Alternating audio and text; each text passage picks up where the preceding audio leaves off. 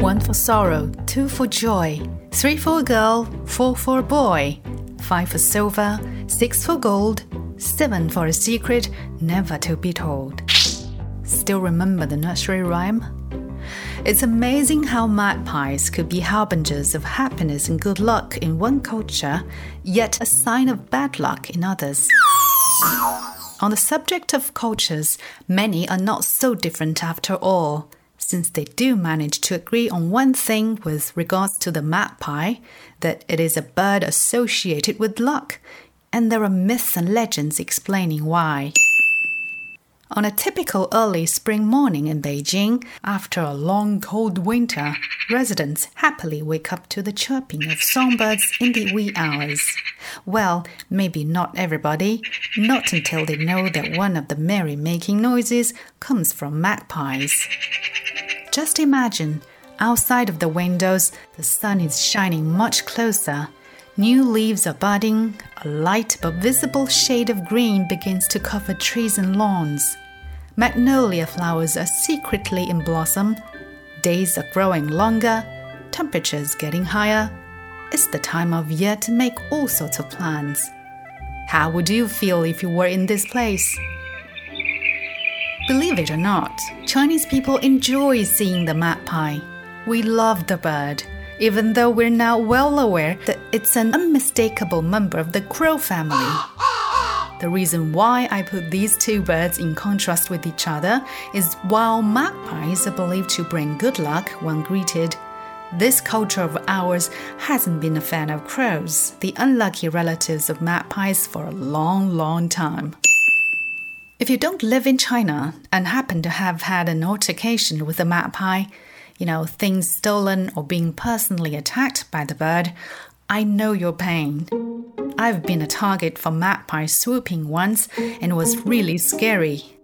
Yet, perhaps because of cultural reasons, it has been easier for me to make that choice to forgive the aggressive magpie that swooped at me. It was a huge and strong magpie, by the way, and I did stand a bit close to its nest, as I now recall, in a park of Sydney, Australia. I did try not to go back there in the same outfit the following days, just in case he would remember me, you know. Magpies are really intelligent. But this has been my only experience with an aggressive magpie so far. Hopefully, never again though. In general, I personally would say Chinese magpies are so much nicer. They're just pleasant to the eyes and ears.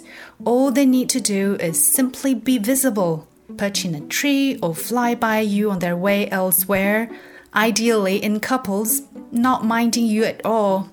And we would feel so lucky. Why?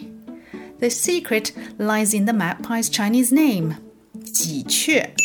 Que means bird, and xi means happiness and joy That name counts as a first successful step in the development of its personal brand, right? Now you might ask, but why? Why this name?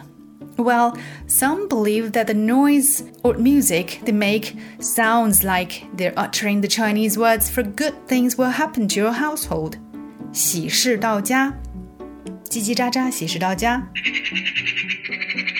You get it? Thus, if you hear one magpie sing, then it foretells happiness and good luck but more probably the reason why the magpie is an auspicious bird in Chinese culture rests on a famous love story between a human and a heavenly goddess. The male protagonist is a cowherd on earth by the name of Niu Lang, and the female is a weaving maiden Zhinü, who is the seventh daughter of the Jade Emperor, the Chinese version of Zeus. The two fell in love at first sight and soon got married against the rules of heaven. Zhinü was finally called to ascend back to the sky, but her husband followed her. Zhinü's mother, the queen, became so infuriated that she was determined to separate the two. So she slashed her hairpin, and magically a billowy river was created up in the sky, known today as the Milky Way. But that's not the end of the story yet. Years later, a flock of magpies that were moved by their love and devotion formed a celestial bridge across the Milky Way, and the couple was finally permitted to see each other from across the river once a year, on the seventh day of the seventh lunar month. That day is China's own Valentine's Day, made possible thanks to magpies. There are three types of magpies to be found in Beijing, which is a great place for birdwatching, by the way. The black billed magpie, the azure winged magpie, and the red billed blue magpie. The first two types are most common, but no matter which type of magpie, the bird is a symbol of good luck and good fortune. A Chinese saying goes, when the magpie arrives, good fortune will follow. It is considered lucky if a magpie builds its nest near your home. If you're making a major plan in your life and a magpie appears, it's probably sending the message go for it, you'll make it. It sounds superstitious, but the positive energy you get from it can be real. The magpie is also a popular subject in arts. Its image is used in many artistic creations, such as paper cutouts for window decorations and Chinese paintings. It is also put together with other objects to form a new, pleasing meaning. For example, the image of a magpie, xi, resting on a plum tree, mei, reflects the idiom 喜上眉梢, which means happiness jumps onto the eyebrows. The Chinese word for plum in the image and the one for eyebrow in the idiom are both pronounced mei. Also, two magpies on a tree at the door forms a picture in the Chinese idiom 双喜临门, meaning two lucky events happen at the same time. Now you may have understood why magpies are seen as auspicious birds by the Chinese. Next time when you see one magpie or more, think about this episode of A Thousand Whys. Good luck to you. Good luck to all of us. This is Ning Yan. I'll see you soon.